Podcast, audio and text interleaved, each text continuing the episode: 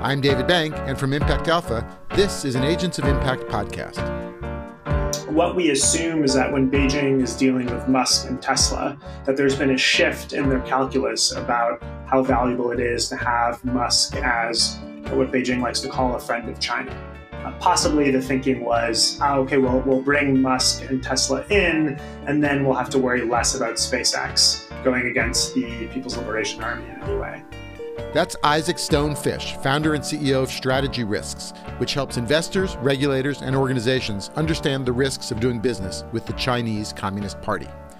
Isaac contributes to the Washington Post and Barron's and is an adjunct professor at NYU's Center for Global Affairs. Earlier, he was Asia editor for Foreign Policy magazine.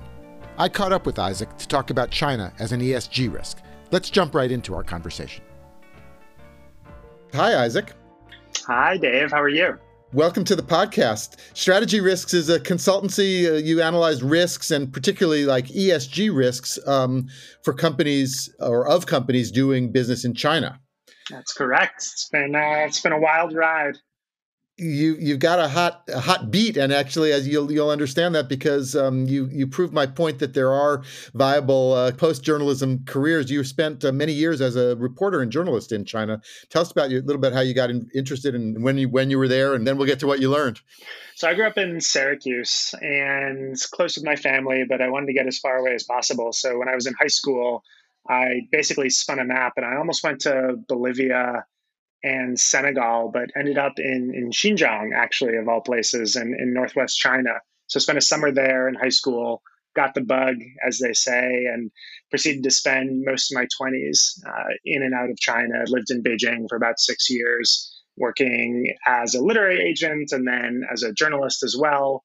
Uh, went back to DC to continue with journalism, and then about a year ago decided that I, I really wanted to focus on, on this work that I'm doing now give us the setup of China as an ESG risk. So right now there's dozens of different ways to measure corporate exposure to climate change and no good metrics to measure that with China. And the reason this is valuable is both because from an investment perspective, uh, China is often the you know most important or second most important market for the Fortune 500 companies, um, almost without exception.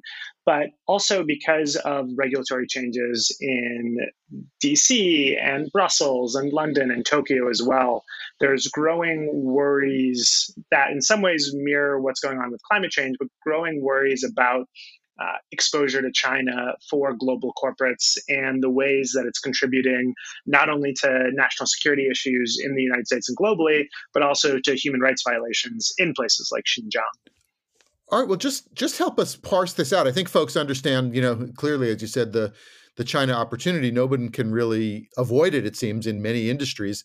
Um, they may not understand quite how to think about the risks. So maybe just kind of tick them down. What what the checklist of risks are. This is definitely a question that is about beta rather than alpha. Uh, China grew nearly, there's more than 18% year on year in the first quarter. And the reason why conversation about decoupling doesn't get much currency in Wall Street is because of the amazing financial opportunities there.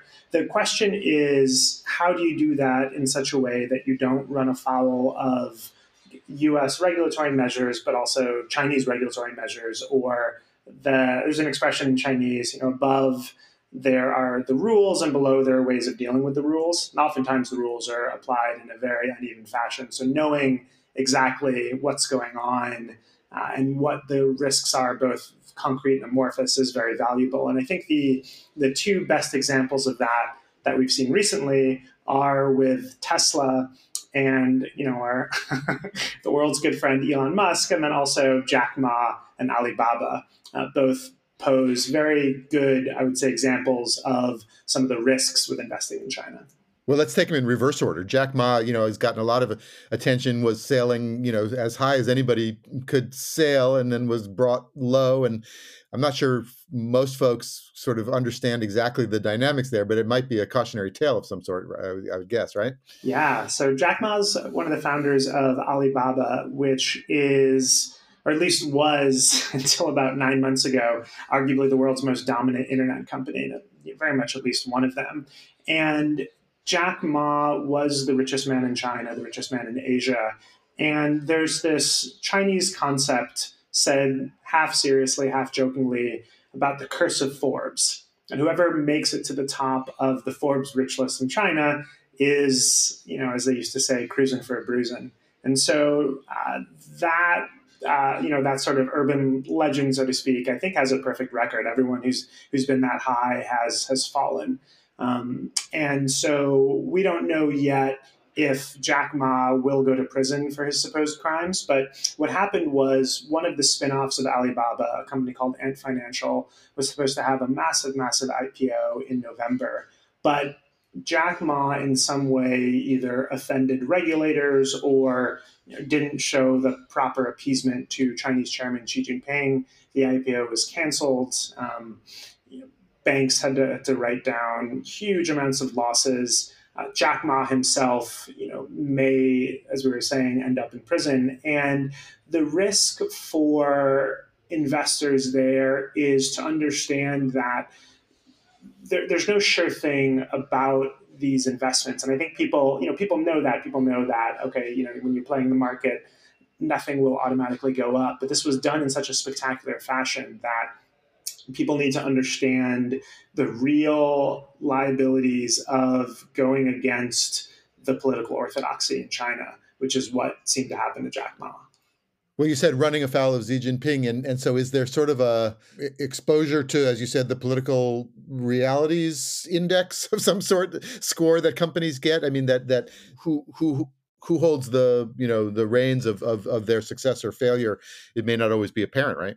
It, it's certainly not, and it's something that we're developing at Strategy Risks. And the idea is that uh, even among state owned enterprises, which is Chinese companies that are partially or wholly owned by the state and overseen by the Chinese Communist Party, they have radically different relationships with Beijing. And it's very valuable to know, both from a positive and a negative perspective, just how linked and entangled these companies are with the Chinese Communist Party and with the state. So, for example, uh, two of the largest banks in China and the world are Bank of China and ICBC. And they both have radically different relationships with Beijing, even though they're both part of the same system and often lumped in together. But if you're an investor and you're trying to say, either for regulatory or ethical reasons, well, I need to invest in or partner with a Chinese bank, but I want to work with a bank that has a smaller exposure to Xinjiang, there are ways of gathering that information you mentioned Elon Musk. I know electric vehicles have been uh, going gangbuster. There's been lots of government support in China. Um, it's been one of the largest EV markets. But Elon Musk was a, a star again in China. Now is maybe a fading star or a, a falling star. So there, there's two parts to the Elon Musk story in China. The one that gets the most attention is his relationship with Tesla, you know, company he founded and he's the CEO of. But the other really important dynamic with Musk in China is that he's also the founder and CEO of SpaceX, which is one of the largest potential military threats to China and the Chinese Communist Party. And so what we assume is that when Beijing is dealing with Musk and Tesla, that there's been a shift in their calculus about how valuable it is to have Musk as you know, what Beijing likes to call a friend of China. Uh, possibly the thinking was, oh, okay, well, we'll bring Musk and Tesla in, and then we'll have to worry less about SpaceX going against the People's Liberation Army in any way. And that calculus seems to have shifted. Well, wait a minute. You talk about SpaceX as a military threat to China. I mean, I think SpaceX's reputation in this country is, you know, ferrying astronauts possibly to the space station um, or helping with satellites or whatnot. I don't think it's perceived particularly as a it's a military threat unto itself. Um, and the Chinese see it that way. Well, it's not a military threat without the force of the Pentagon behind it, but uh, when you can move things very rapidly from one point to another, and when your two major customers are NASA and the Defense Department, um, one of the implications of you know one of their uses of SpaceX and, and their missile technology, their rockets technology, is moving rockets and missiles from one place to another very, very rapidly. So, what SpaceX can potentially do better than anyone else is send payloads from the US into Chinese territory or nearby China uh, faster than other people. And people who have much more sophisticated understanding of, of the science of it all, um, there's also issues and implications with satellite technology and Beijing's Great Firewall technology that SpaceX plays a role in. But uh, it's not nuances that, that I completely understand. Suffice to say, um, if you run a very important defense contractor and you also try to be a very important partner to Beijing, at some point you're going to have to start making decisions and choosing sides. And so here's the, here's an interesting example. So you're saying investors in Tesla who may be thinking that China represents a growth market need to understand Elon Musk's relationship vis-a-vis SpaceX with the Chinese Communist Party and the leadership. Exactly. That was that was very nicely put. I'd say that, you know, when you're valuing these stocks and trying to understand these things, you know, there's 10, 15, 20, maybe more different metrics or inputs that you look at. And I would argue that the most important metric that people are missing is this China politics card how does the shifting winds in Washington affect the risk that companies face from their China exposure? I think companies who hoped that this was an aberration are sorely disappointed. And where the Biden administration is is very, very different from the Obama administration. I think a lot of the people in the Biden administration, a lot of them are ex Obama folks, and they've been very, very clear to paint themselves as a lot more critical of Beijing uh, than they were eight years ago, four years ago, when uh, more than four years ago when, the, when they were serving under Obama. The two major differences, three major differences between Trump and Biden when it comes to China. Uh, one, we're going to see more predictability in how the rules are enforced. Two, we're going to see a lot more collaboration with allies in Japan, in the EU, in Australia, in how these policies are enforced and coordinated. And three, climate change and the potential for John Kerry, the special uh, advisor on climate, to act as a spoiler to some of these tougher policies is a dynamic that exists here and didn't exist in the Trump administration. Sorry, Kerry is a spoiler in what regard? So Kerry feels like his legacy is the US China climate agreement that was signed under the Obama administration when he was Secretary of State. And it's certainly possible that uh, Kerry wants to bring the US and China closer together on climate issues, and that will require sacrifices in other parts of the relationship that are detrimental to the United States.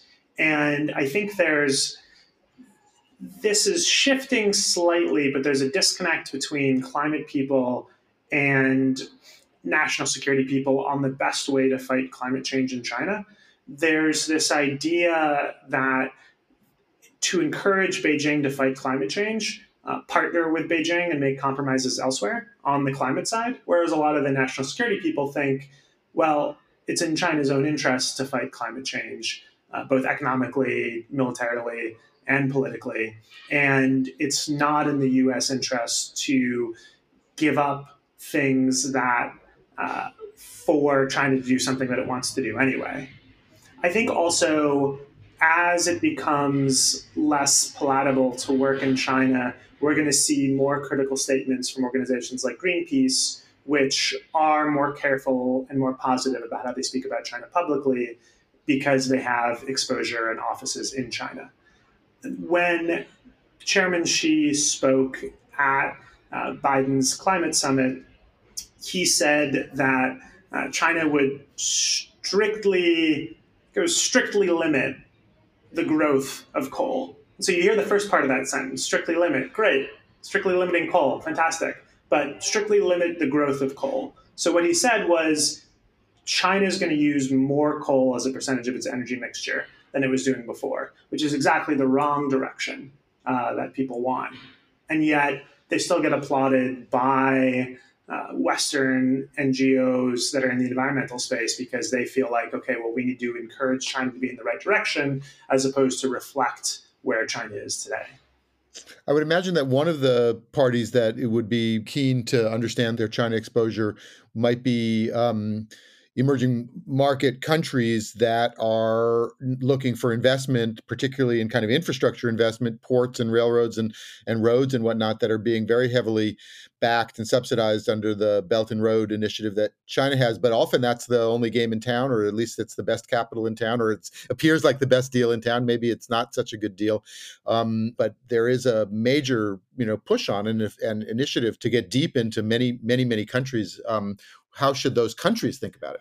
Exactly. I think that's an excellent point. And then I think what it is, like you're saying, sometimes it is the only game in town. And when you debate the cost of capital, understanding what the strings are, either when they're spoken in the contract or, uh, okay, this is the policy arm of this particular uh, region in China, and here's knowing what we know about their other public or private investments here's the assumptions we can make about what comes with this. Or, oh, okay, this is coming from China's sovereign wealth fund. Here's what we know about this particular institution. So we can make these assumptions that, you know, this deal is more or less appealing for this reason, or you know, is more or less uh, a degree of succeeding. I think one of the one of the issues is that people don't audit the numbers when they hear, oh, the Belt and Road Initiative is spending you know, $50 billion or $80 billion. Most often these numbers come from Beijing. And sometimes Beijing does actually spend the money and sometimes they don't. And this is a problem with the United States as well. You know, when they'll go and they'll say, okay, we're spending X or a company as well, you know, we're spending X to invest in solar technology. Um, smart investors will drill down and, and figure out if those numbers are actually being spent. And that due diligence very much needs to happen with Chinese investments globally as well and domestically. So you touched on Xinjiang and and the human rights issues. I imagine is one of the things that you think might get sacrificed eh, on the altar of some other agenda. Um, but just tell us how to think about that. I mean, there's obviously the horror and the outrage um, uh, uh of the images that that people have seen. There's also obviously supply chain risks. I imagine that there's labor that we don't quite understand the origins of in many many products and services that we're all buying from China. So Xinjiang is something that I feel very strongly about. Uh, I was raised Jewish, steadily on a diet of never again, and here we are again with with another genocide uh, against another people. The most compelling corporate argument that you can make, unfortunately, doesn't uh, involve ethics at all.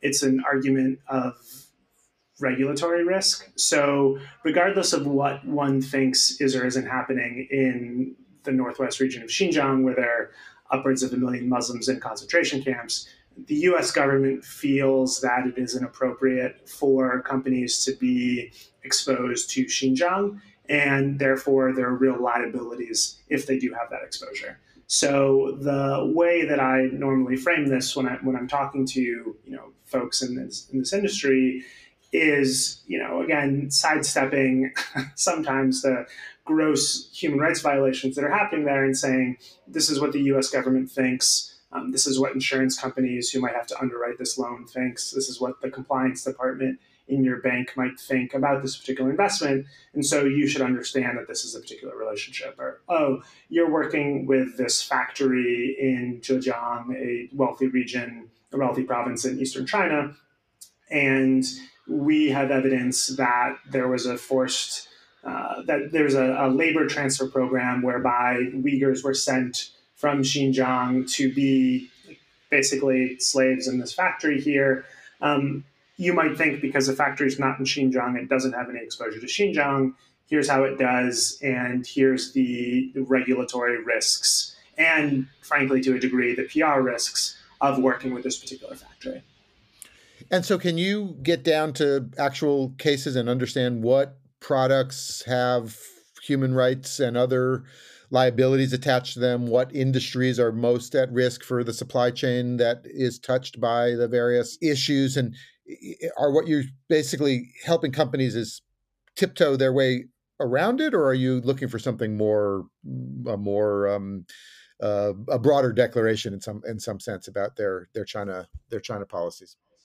So the industries that are the most exposed currently are cotton. Uh, I think roughly a third of cotton comes from Xinjiang. Um, it's difficult to know to trace cotton and to know if you're wearing a Uniqlo shirt what percent of that cotton comes from Xinjiang. they're getting much better about that technology, necessity being the mother of invention. Uh, pharmaceuticals is also surprisingly exposed. I mean, it's a massive, massive industry, but uh, the largest Xinjiang export to the United States over this last quarter uh, was pharmaceutical products. So we're going to expect to see more attention on that supply chain. Tomatoes as well is another one. Um, you know, Xinjiang has a lot of very fertile, or not fertile, it's a desert, but a lot of good land for growing tomatoes. And then uh, solar as well. It's a, it's a key part of the Chinese solar supply chain. And I think we're going to see some trade offs as both investors and policymakers decide well, all right, we, we want to promote solar. Uh, do we not buy from Xinjiang because you know we're you know frustrated and upset with what's happening in Xinjiang and we have this regulatory risk, or do we just buy from them anyway because we don't want to slow down what we're doing in solar? In terms of what I what I personally want from companies, you know, decoupling is a is a slogan. It's it's not a strategy. I, I don't want companies to have to sacrifice their bottom line, and, and they don't there are a lot of other really good alternatives. And, you know, again, we started this out by talking about alpha versus beta. This is a great way to manage risk. And a lot of responsible investors and corporates find that, you know, having a more sustainable in kind of the old sense of the word, a sustainable plan when it comes to China offers much better results for their stakeholders than trying to be too deeply embedded with the Chinese Communist Party. At the same time, then another real positive is that the US government really does, and other countries as well, wants to reward people who are managing and reducing their exposure to China. So there's a lot of really great programs on the domestic side and from other countries for companies that are looking to resource or, or shift supply chains.